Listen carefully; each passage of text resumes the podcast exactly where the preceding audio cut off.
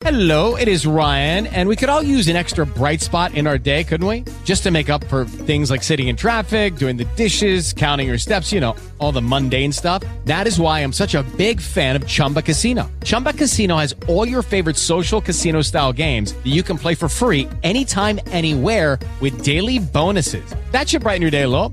Actually, a lot. So sign up now at chumbacasino.com. That's chumbacasino.com. No purchase necessary. Group. Void were prohibited by law. See terms and conditions. 18 plus.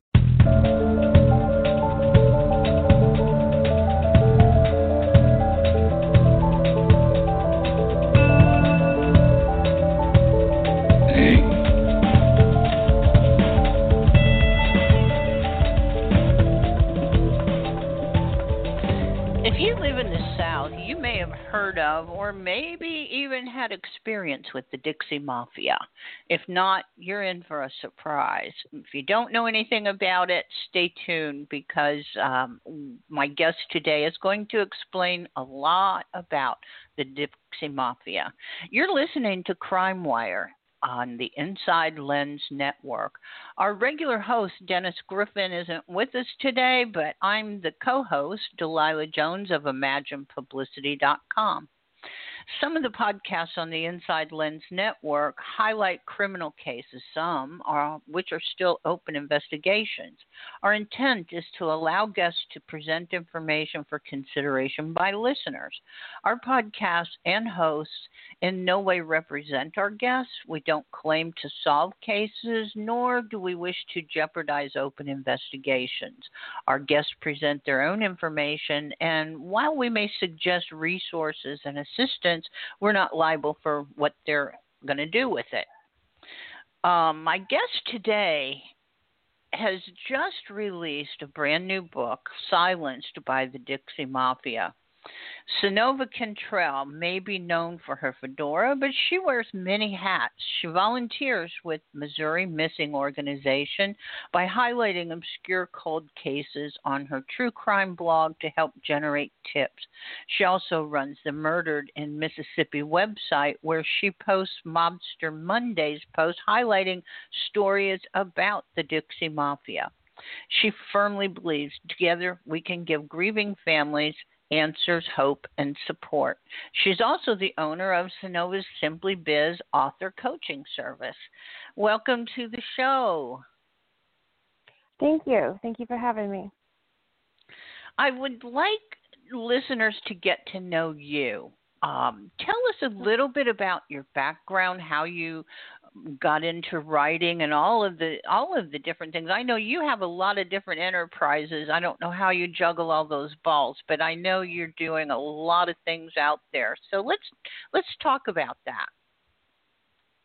Uh, yes, well, I am. Uh, I've been a professional writer for uh, the last decade or so, but I've actually been writing all of my life, and it's one of those things where um i it was just kind of it just came natural to me. So i've got notebooks from back in high school where i was writing short stories and things like that. So uh becoming a writer uh was something i believe i was destined to do whether i realized it or not. It took me a while to figure out what what my uh my ability was going to be. But uh i became a professional writer and um i started out as a freelance journalist and and uh then got my first book traditionally published 10 years ago, and uh, now a decade later, I've got eight uh, eight published books. I have my own uh, publishing house, Synova Publishing, Synova Inc. Publishing, and uh, then I do author coaching and things on the side as well. But uh, I I still have the passion for helping people get cold cases, get publicity for them because I'm a writer and a marketer, so if I can take a case and just write about it and then push it out to a wide audience, I know we can bring in leads for law enforcement and maybe get some cases solved. So that's that's where my passion and my heart is, and that's how I actually met the lady that um, I wrote about in this book. Yeah, what was it about? I'm I'm I'm assuming. I think most of your books are crime related. What took you down that path? Uh, that was actually one of those happy accidents, I guess. Um, I was the president of a local writers guild, and a ex gangster from Chicago had uh, gotten his life somewhat straightened up and was trying to start a new path. And he approached one of the members of the group and asked to, someone to write his biography, and nobody would touch it. And they they you know passed him on up to me, and uh, I met with him, and and and that's kind of what started the process. And uh, I ended up writing Unorganized Crime, which was his biography. And then um, in the middle of all that, if you guys follow me for a while or you see me anywhere, I've always got the fedora on that's kind of become my author brand. That was another happy accident. And Sydney, the the ex gangster in unorganized crime, he actually uh, created that by accident. We were going to our first little book signing at this little bookstore, and he had brought two matching black fedoras, and he says, "Here, wear this. You'll look cute in it." And I said, "Okay, whatever." and I stuck it on and then I did a little promo video on Facebook, just a few seconds, come out and see us, you know how you always do. And then two weeks later I ended up in this little uh hole in the wall town and um in this library and the library was actually pretty nice, but the town I I I didn't know if anybody even knew it was on the map, you know. And so I ended up in a two hour author event at this little library and I didn't wear a hat. And within that two hours six people asked me where the hat was, and so I realized that I had created a brand and I better stick with it. Now, all these years later, it's just become kind of a part of me, and and quite frankly, I don't have to fix my hair, so it works quite it works quite well.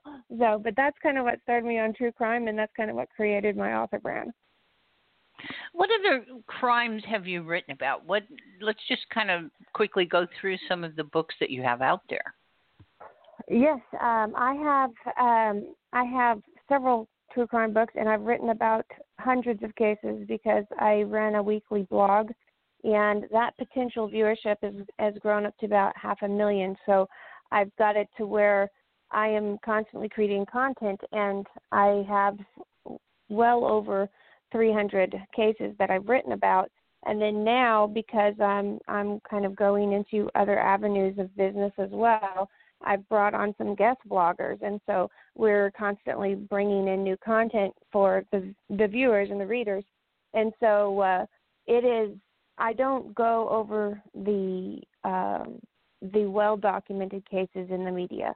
I don't go over the JonBenét Ramseys. I don't go over uh, all those cases that have just been uh, reiterated so much in the media that they've almost destroyed the case. I don't take those kinds of cases. I take the cases that you've got a mother that the daughter's been missing for 12 years and nobody wants to talk about it. Those are the kinds of cases I take. Um, and so we've we've covered missing persons, we've covered possible serial killers, we've covered um, you know um, homicides, unsolved homicides. We've we've covered all sorts of cases, and that's kind of what built up my um, my collection of works, you might say. That's kind of what built it up. But then I noticed after the blog, um, by the end of the next year, that blog is so far down the list that there is the cases starting to be uh, forgotten again. And so I decided at the end of the year I would take all of the the cases and I would compile them into a case files book. So that way um, they, it gives them another little push, you know, because when I push the book, then it pushes the case, and um, and so and then of course I give the the van, the family members the option of if they want in the book or not. I mean, if they don't want it, then I don't put them in there. But um, excuse me, but um, so that's kind of what started that. Um, the first year of my blog, I was still trying to uh, figure out what I needed to do and kind of figure out and so I was actually following the FBI art crime team. And the first year worth of cases was all about um, all these museum heists and, and uh, stolen artworks, and the FBI chasing them all over the globe trying to get them back. And, and so the first case files book was Snatched, which is the FBI's um, top 10 art crimes and, and a few extras thrown in there. And so that's what the first, uh, that series of blogs became a case files book. Then I had a series, um, and and you can kind of tell at the beginning I was just trying to you know find my wings, you know, trying to figure out what was really uh, would work well. So I went from art crime, and then I started doing uh, following all the crazy uh, criminal stories you see in the news. You know, one guy goes and tries to rob a bank with a toilet plunger. You know, those kind of stories. So I wrote an entire series of uh, two or three little books, a series of books called Seriously Stupid Criminals and Seriously Stupid Disguises. And you know, so I had two or three of those little ones um, that became a box set of ebooks. And so that there's those. And then then I found after I, you know, was trying to find what worked, I finally got into the cold cases, and that's where things started to grow and and um, become something. And then I ended up with Shattered, which was the case files book of uh, all the cases that I had covered that next year in the blog, and um, it just continued to grow from there. So I've got the Unorganized Crime, which is the ex gangster's biography. I've got the art crime. I've got humorous crime, and then I've got cold case books after that. And then this one is the first one on the Dixie Mafia. You've been a busy lady. And I and I, yes, I want to tell you, and I want to tell everyone out there, happy birthday. oh, I miss, I think I I saw it on Facebook, and I missed wishing you a happy birthday, so I'm doing it oh, today. Okay. well, let me ask you when you when you make a decision to cover, uh, let's say, one of the cold cases, what kind of research do you do as a writer? Um, in, being cold cases, I'm sure that it's not easy to extract information from too many law enforcement agencies because they kind of like to keep things close. So, what right. have you been successful in doing as far as research? Well, I do contact uh, law enforcement um, and let them know that I'm writing about the case um, because sometimes uh, they do have some things that they will share that uh, maybe wasn't over, that wasn't discovered, or maybe that they had decided to keep close 20 years ago when the, a newspaper article went by. You know, so I spend thousands of hours in newspaper archives and things but then I will contact, you know, usually I don't seek out cases anymore. They come to me. I've got a case submission form on my website and people are are constantly sending in cases, so I don't actually go out and find cases. Um, they come to me, and then so I will, you know, talk to whoever sent me the case, you know, find out their motivations, what they think, you know, um, if they are the family member, then I will interview them um, if they are a friend, I will ask, you know, if they can get me contact with the family members. Um, but then I do go ahead and make sure and reach out to law enforcement because sometimes there's a little bit of tidbits that they can share. Um, sometimes they will give you a quote, um, you know, and then I just like to let them know that somebody's stirring it up again. Somebody's stirring the pot, um, and it, and it kind of you know breathes new life into it sometimes.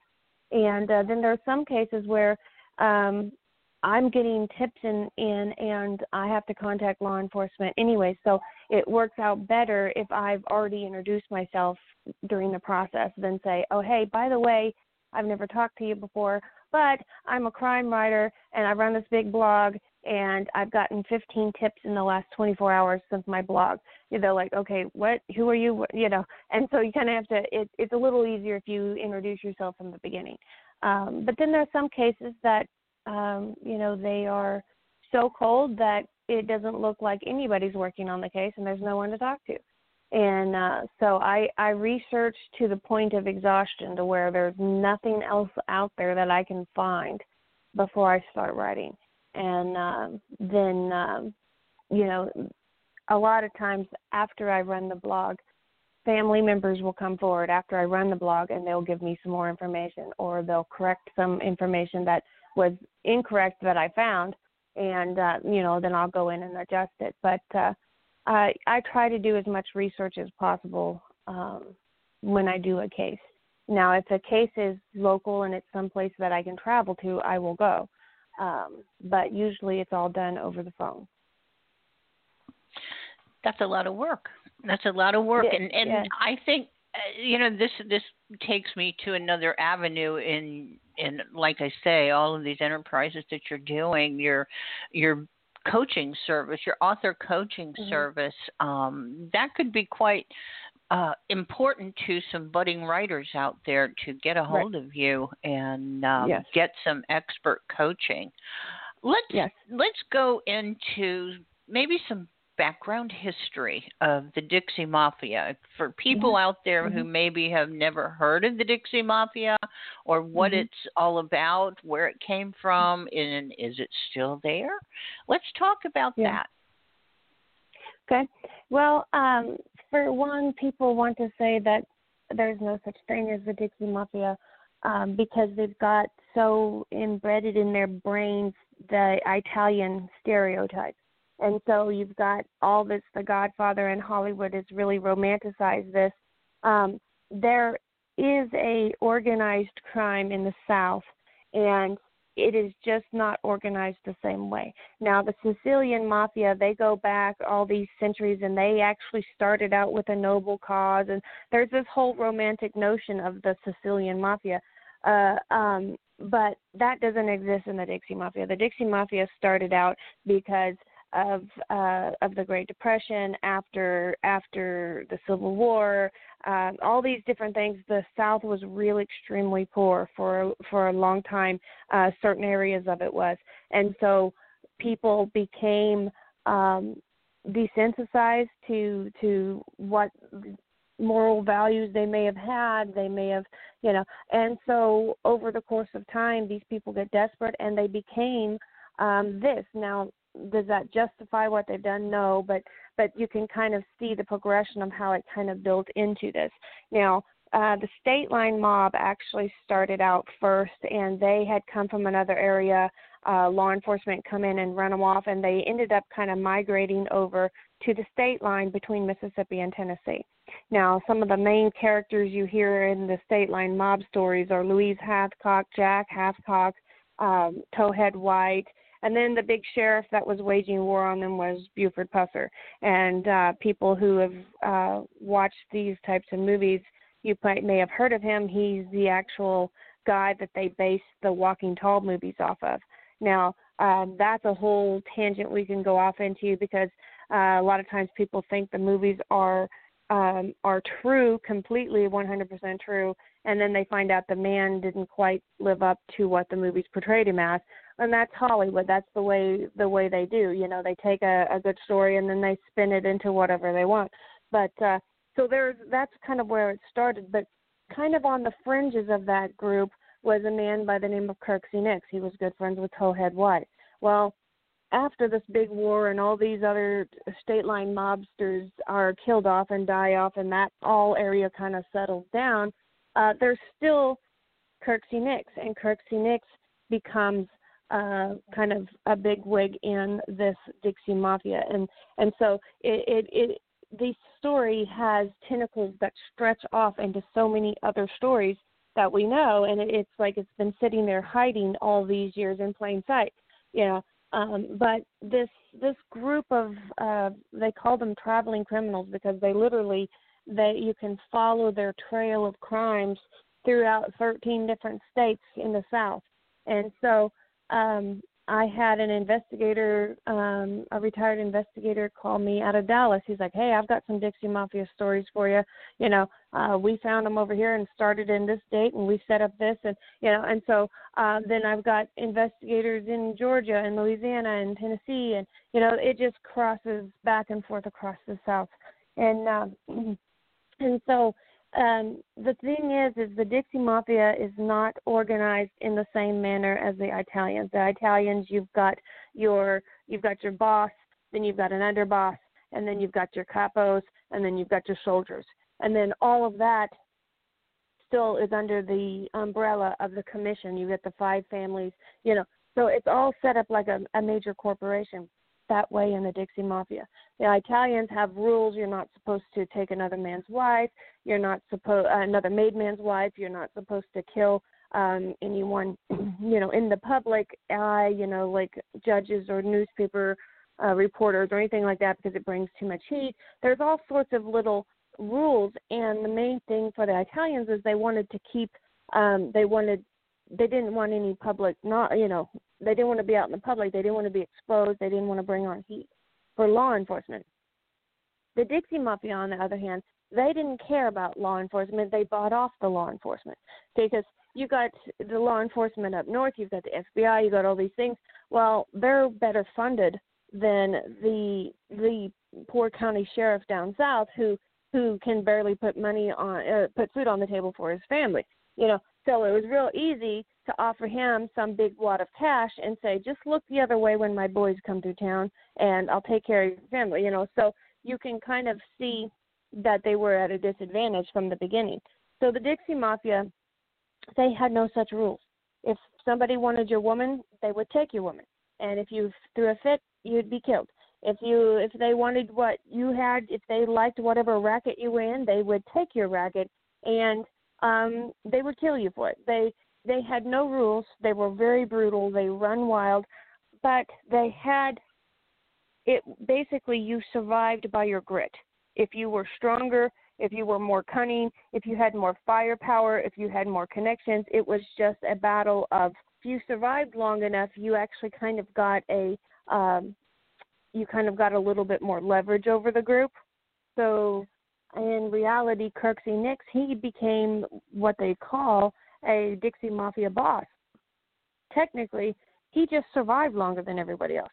You know, so it was very brutal, very vicious. They ran every kind of um scam you can imagine, all the all the standard scams and then some, but they were also hired hitmen and so you um there there's evidence that shows a lot of uh, some of the times the Italians wanted to take someone out but they didn't want to get their hands dirty with it so they hired one of the Dixie Mafia thugs to do it you know so this is uh, where they did work together sometimes but um uh, and in fact Towhead White actually was a driver for Carlos Marcello um and so um I don't know if that's where he kind of got his his flair for for crime or what, but he was always the well-dressed gangster uh down south.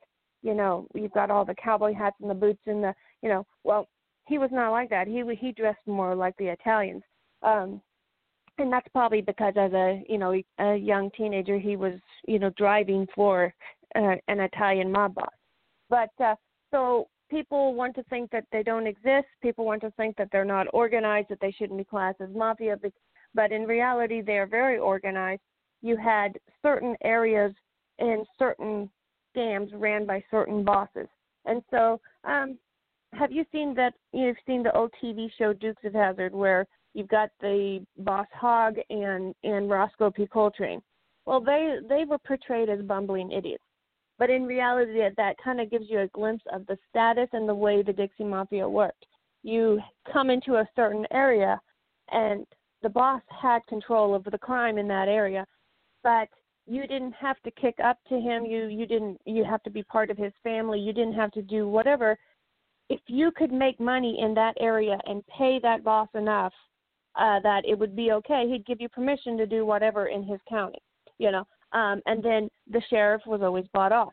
The judge, the local judge was bought off. The you know the local attorney was bought off. And so this so-called boss ran this area. Now, if another boss came in and tried to take over, it would just be a battle of who was stronger and who had more firepower of who got it.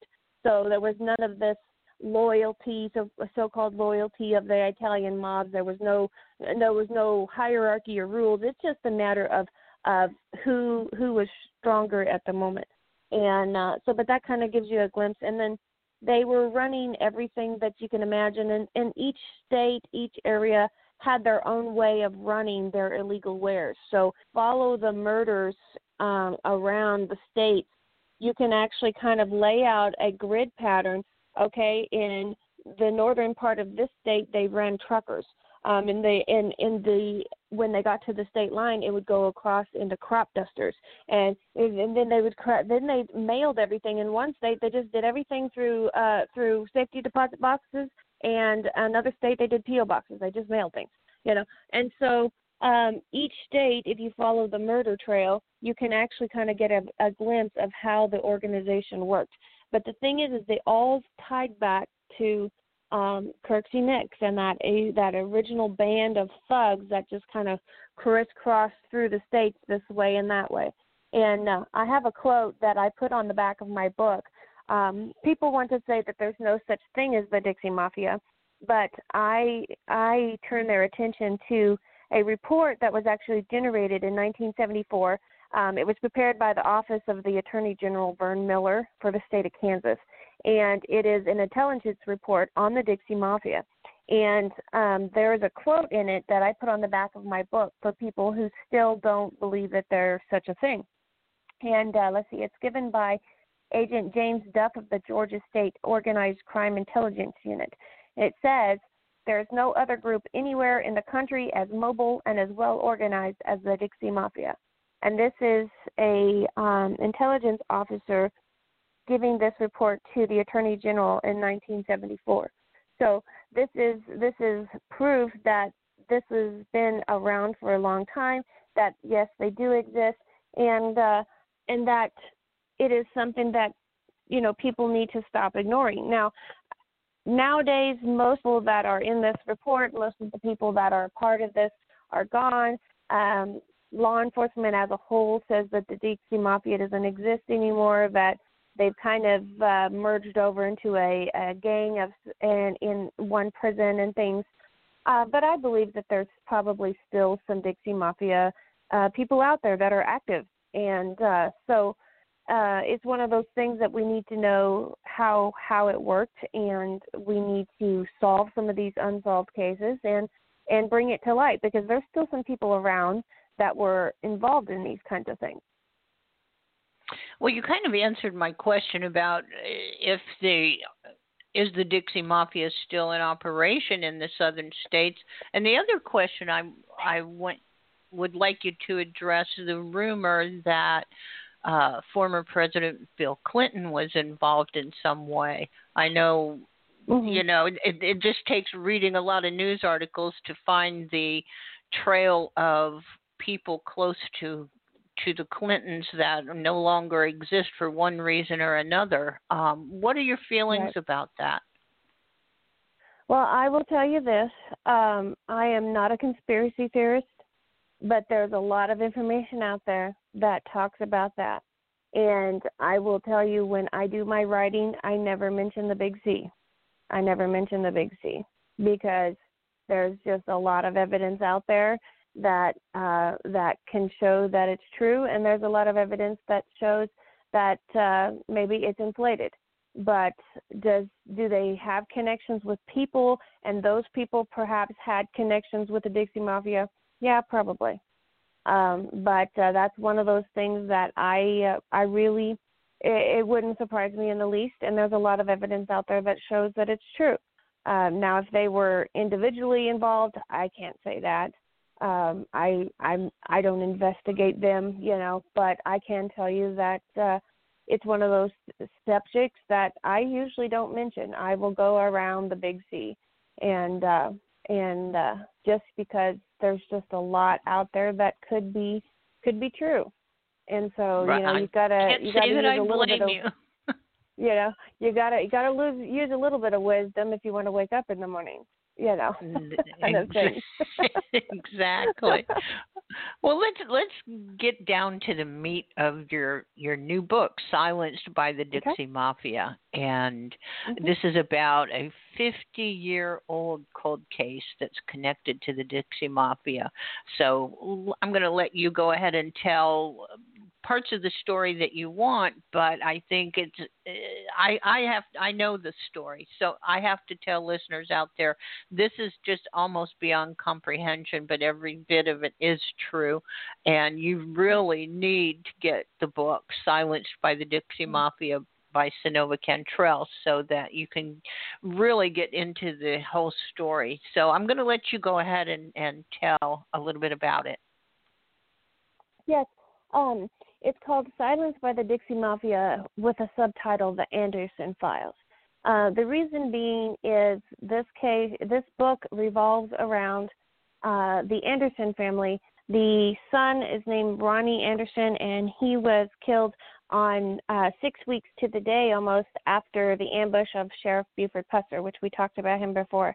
Um, he was killed on September 26, 1967.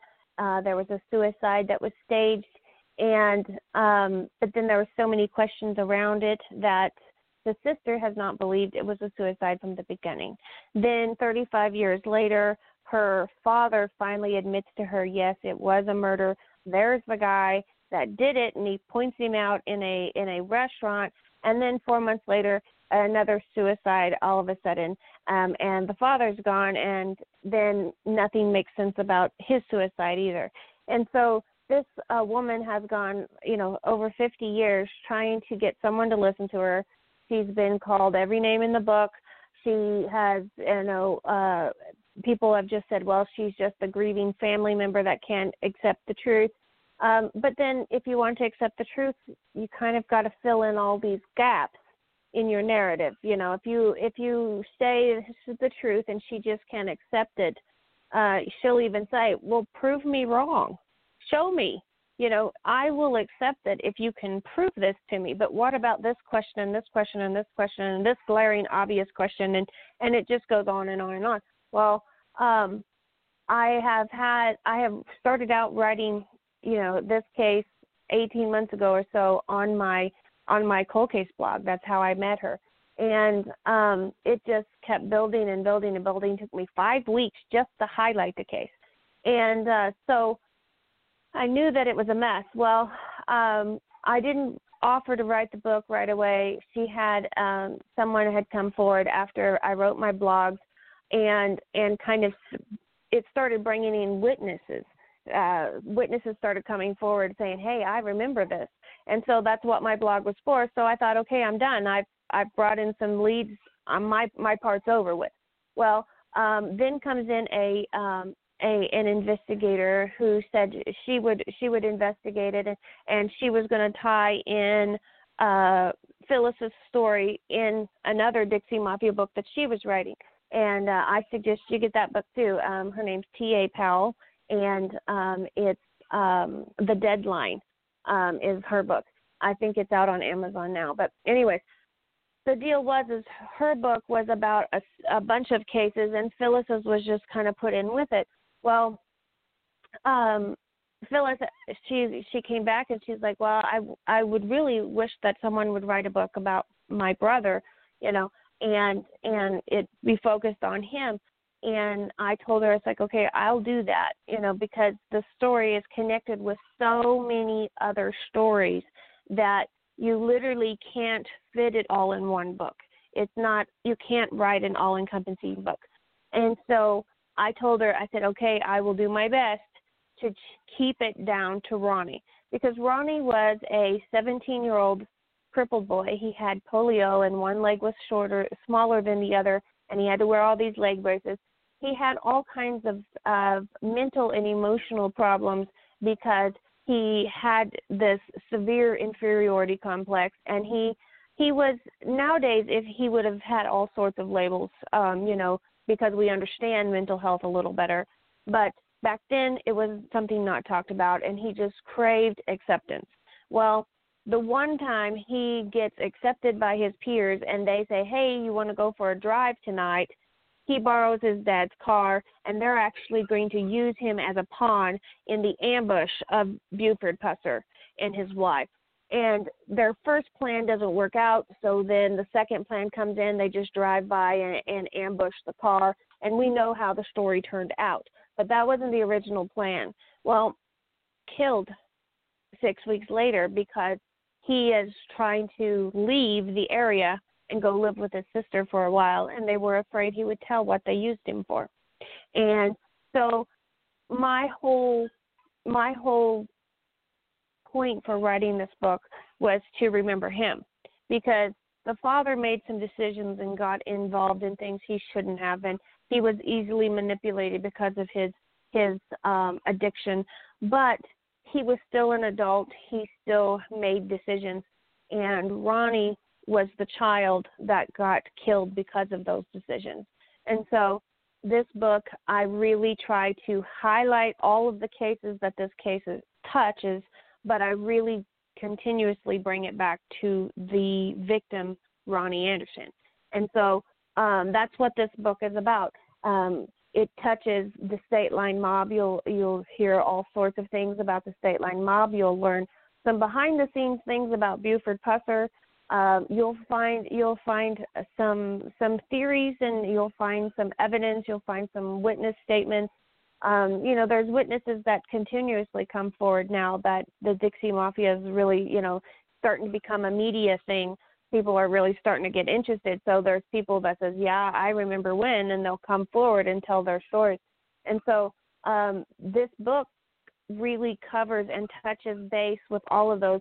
But see, this is the major famous case it was connected to was the ambush of Buford Pusser and his wife, Pauline. Of course, Pauline died in ambush. Buford lost half of his face. Well, um, that's the first case it's tied to. 20 years later, it's tied into another infamous case where the Dixie Mafia kills a judge and his wife in their own home.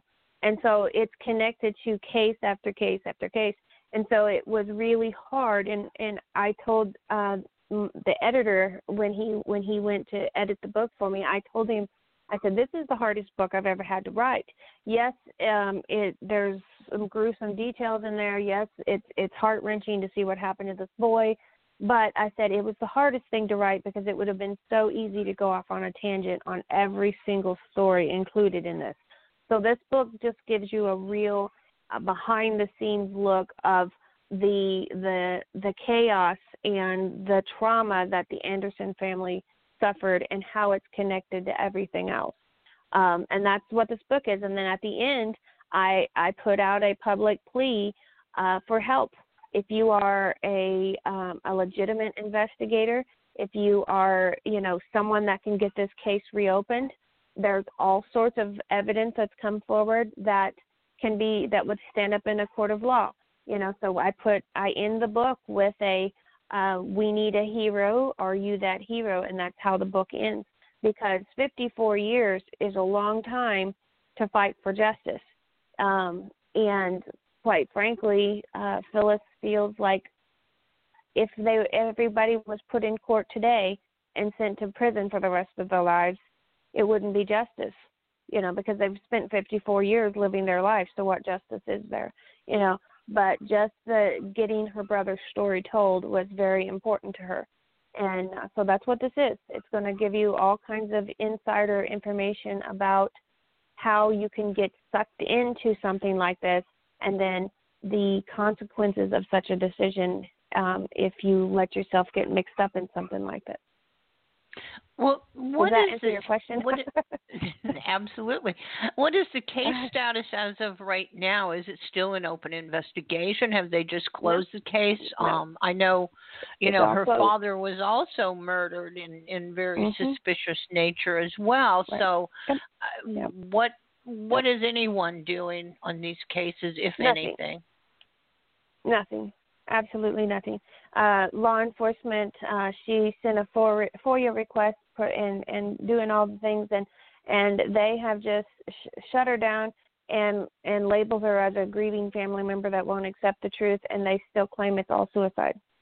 Even though there's so many glaring questions, even though there's none of the witness statements corroborate each other, um, and they're they're they're doing nothing, absolutely nothing. There's one um, investigator that wrote her book, um, and she is, uh, you know, she's she'll get some tips and stuff periodically and things, but no official law enforcement is doing anything. So they they they actually ruled both her brother and her father's murder, which was what twenty years later, wasn't it something like 35. thirty-five years later? Mhm. They've ruled both of those as suicide. Yes, yes. So and if that you read the autopsy case. report, yeah, right.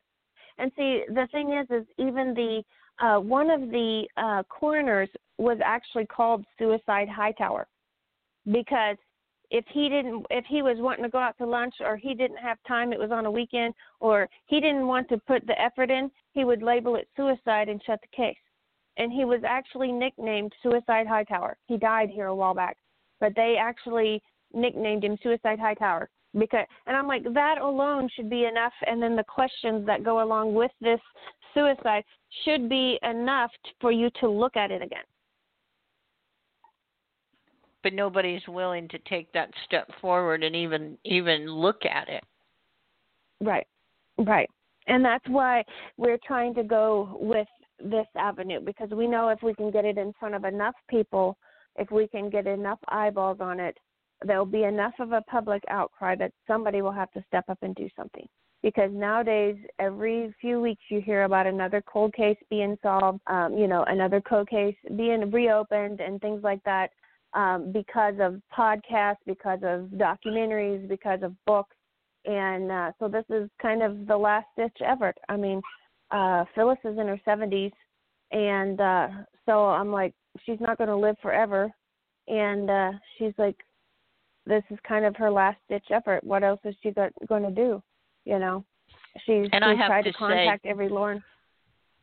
She, for the last fifty some years, this woman has. I mean, this has consumed her every single day, and not. Mm-hmm. I don't think it's. You know, I don't think it's it's consumed her in in a crazy way. I, I'm just saying right. it that way, but right. this is really meaningful to her.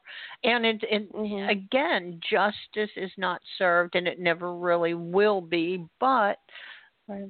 how many other people have gone down the same road and right. come up with the same roadblocks? Let me ask right. you, what jurisdiction are the are both of these cases in the same jurisdiction or different? Yeah, they're both in Mississippi. Yeah, no, they're both in. I believe they're both in Gulfport, Mississippi. Okay, so there's basically one agency that has held on to both of these cases, ruled them suicides. So basically, in their eyes, that's case closed. We don't have to do anything right. more. We don't have to investigate anything.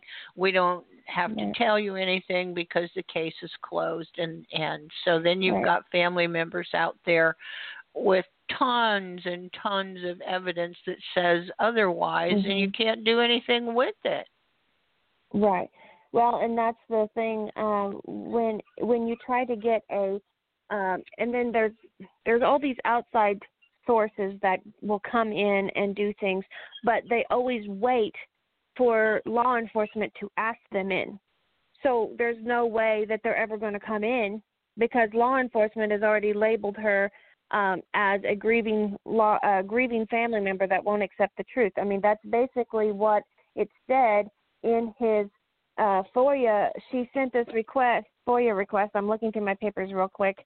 Um, so, Gulfport Police Department Detective Investigative Report. Okay, and this was done in, in August 1st, 2017. Um, and he has basically said that she is a grieving this is the different steps so, that he supposedly did, and then this is um, she's just a grieving family member that won't accept the truth. So that's just it. So I, I'm, that's it. I have to I have to really give you a lot of credit for taking this case on and writing this book for Phyllis because I I mean we interviewed her on Crime Wire gosh a couple of years ago I think and at that yeah. time I mean, I went through the whole interview with my jaw dropping, seriously. And I yeah. told Denny at that time, I said, somebody has got to write this book because there's just, yeah. it's just the facts and the evidence and, and, even her feelings are just overwhelming. It's it's just yeah. I don't know. Yeah. It, it's a very compelling story and it's yeah. true. That's that's the whole thing. Yeah. This is a true story. Right. This is not just a story made up. It's it's the truth. Well, right. let's tell everyone where can we buy Silenced by Dixie Mafia. Well, Silenced by the Dixie Mafia uh, is actually live on Amazon now, so you can go to Anders, uh, go to uh, go to Amazon.com and and type in Silenced by the Dixie Mafia, and uh, you'll see my book pop up, and you can get it there. There's an ebook available, and there is a uh, a paperback available. I am looking to um, creating an audio book, an Audible book, but that'll be a few months off for now. Then uh, we've got series of interviews that I will be releasing uh, for my YouTube channel, and uh, and then of course I'm on Facebook all over the place. And I've got a new Patreon page uh, that I just started because there's all sorts of pictures and and family documents and things that I didn't include in the book. Um, so if you want to go on Patreon and look up Synova Inc., you can uh, get on there. And there's different, of course, the way Patreon works. You've got different memberships. You can uh, pay five dollars a month, fifteen or twenty-five to be uh, uh, uh, to support Synova Inc. to support me. Well, um, and to and with that, then you get different things. And so for basically the price of coffee, you can get a whole bunch of behind the scenes uh, look at Synova Inc. and the different things. There was, uh, for this case alone, I made a trip to Hot Springs, Arkansas to the Mob World Summit, and uh, there's all kinds of behind the scenes pictures there uh, of Phyllis and I's journey there that is going to be on the Patreon page and stuff. So there's all sorts of ways you can get on there, but uh, uh, the main thing I want everyone to know is is this book is about Ronnie Anderson. It's about the victim's family, um, and as that's the way I write everything. I always come from the side of the grieving family members, and part of the proceeds of everything that I do, I donate to Missouri Missing Organization. Um, so by supporting Synova Inc., by supporting me, you're supporting Missouri Missing, and so that is a really excellent organization ran by two, um, ran by several people, but it was founded by two mothers who lost their child. Um, and uh, the main head lady is Marianne, and she lost her daughter 17 years ago.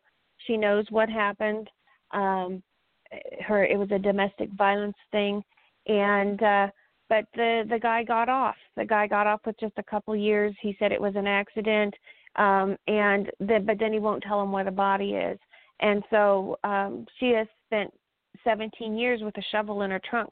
Somebody gives her a tip, she can go out and dig for her child, and uh, but yet she's taken that pain and created something amazing to help the world around her and created Missouri Missing. And so um, portion of everything I do goes to them, and so I um, I always try to talk about them in every interview that I do because um, that's something I highly suggest you guys go and and share their their every month every week they send out the new uh, posters for the missing loved ones and things like that. You can you know even if you don't want to support them financially you can go and just share their share their posters you know um and it's a very a very good organization that I highly um, I highly recommend you support. So uh, that's what that's all the different things I have Facebook and then my website synovainc.com.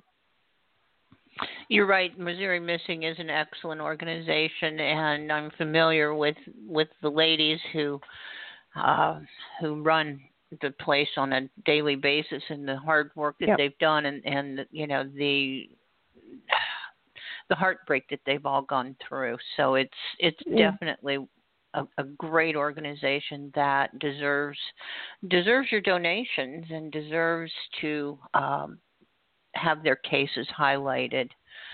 Well, mm-hmm. uh, we're run out of time. Believe it or not, that happens. this is this has been a great conversation with you, and and I'm just so happy to find out all of the other things that you you do besides writing these books. And and I, once again, I just I'm thrilled that you were the one that Phyllis chose to bring this case to a book because eh, it, there's just so much to it. There's so much that you know you you you'll just be sitting there reading it from cover to cover very quickly. I'm sure.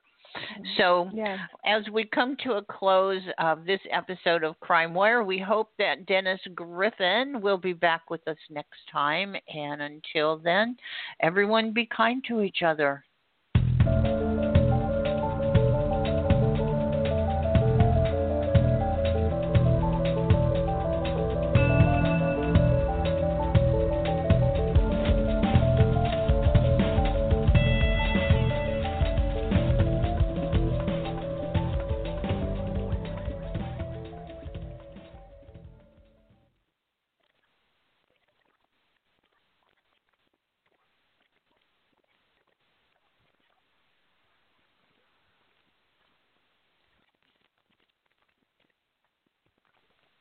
Hello, it is Ryan, and I was on a flight the other day playing one of my favorite social spin slot games on chumbacasino.com. I looked over the person sitting next to me, and you know what they were doing?